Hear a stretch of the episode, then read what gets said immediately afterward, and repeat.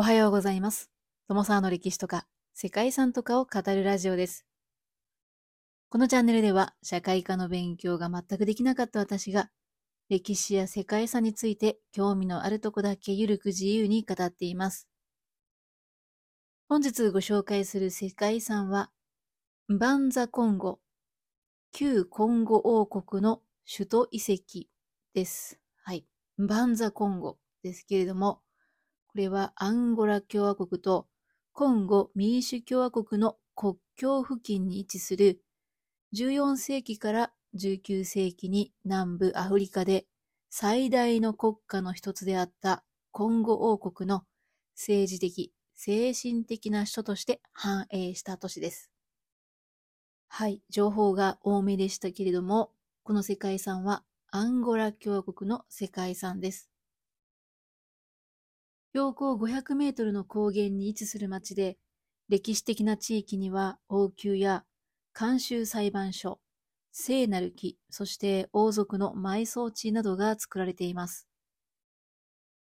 その後、ポルトガル人が15世紀に到来したことで、現地の材料で作られていた建物にヨーロッパの石造りの建築方法が取り入れられました。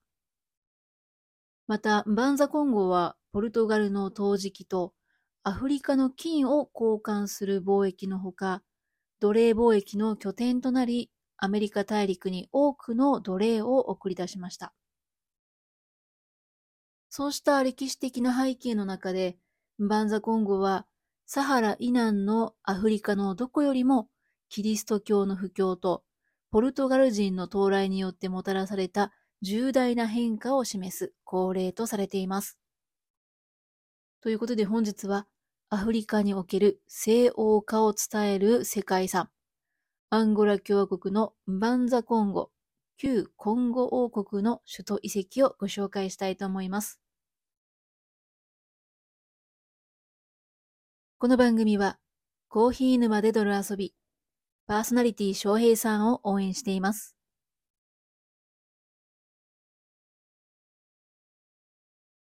バンザコンゴはアンゴラ北西部ザイーレ州の州都で、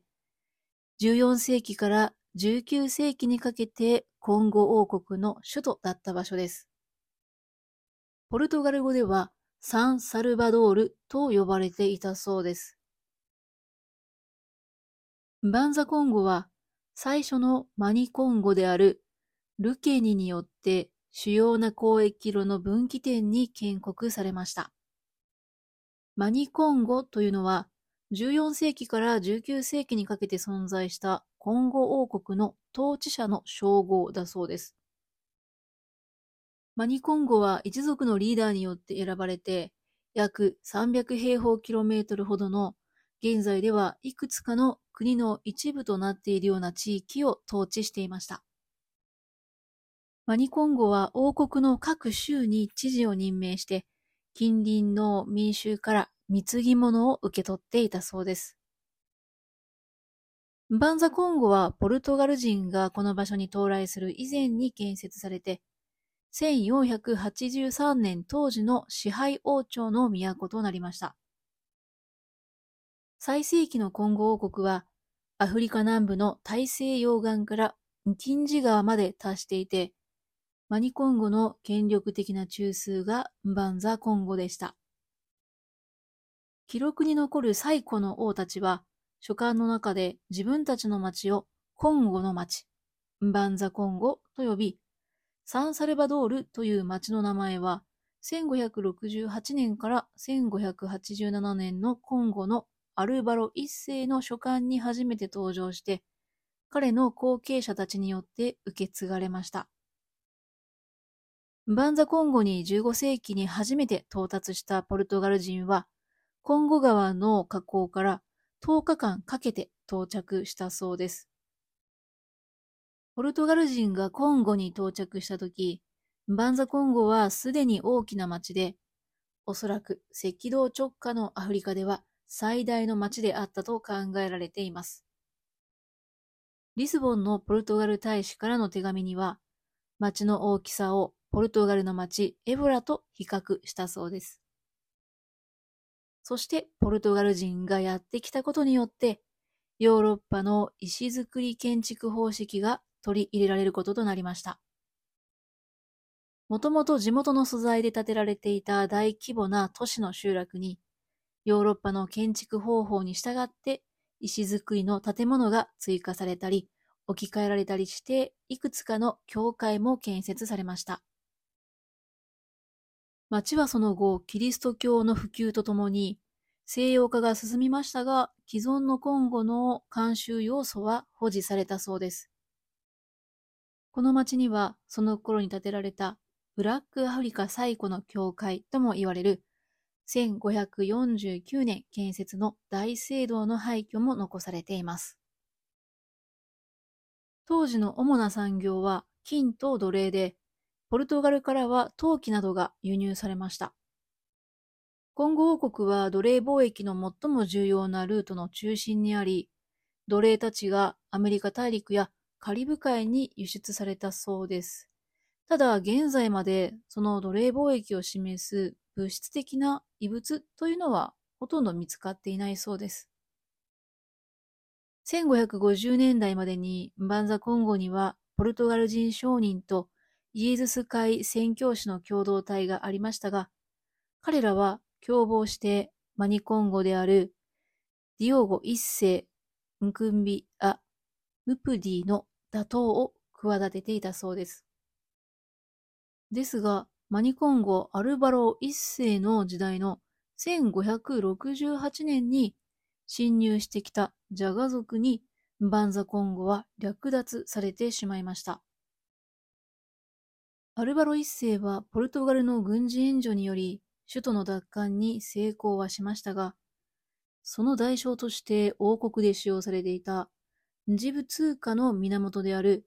ルアンダを彼らに明け渡さなければならなくなりました。その後のアフォンソ2世の時代には、宮殿やいくつかの教会を含む石造りの建物が増築されて、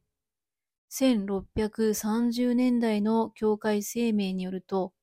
都市とその周辺で4000から5000件の洗礼式が行われたそうです。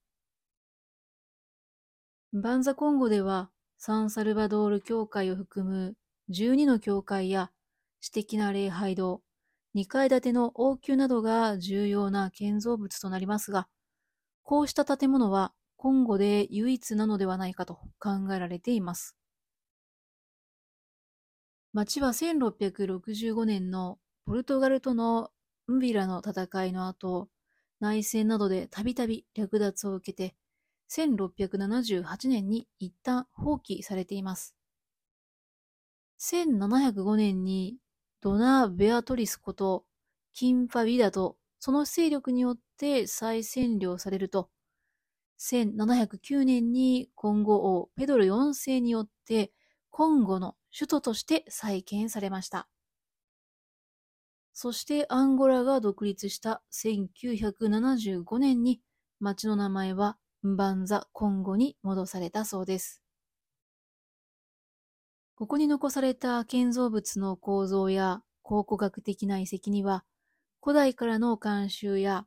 植民地時代、そして宗教的な過去の痕跡が残されていて、それぞれの重要な記録となっています。また、ンバンザコンゴがキリスト教世界がアフリカ大陸に進出するためのゲートとしての役割を果たしたことも示しています。ということで本日はここまで。中央アフリカが大きく変化していった時代の遺構が残る世界遺産。アンゴラ共和国のンバンザコンゴ旧コンゴ王国の首都遺跡をご紹介しました。最後までお聞きいただきましてありがとうございます。では皆様本日も素敵な一日をお過ごしくださいね。ともさわでした。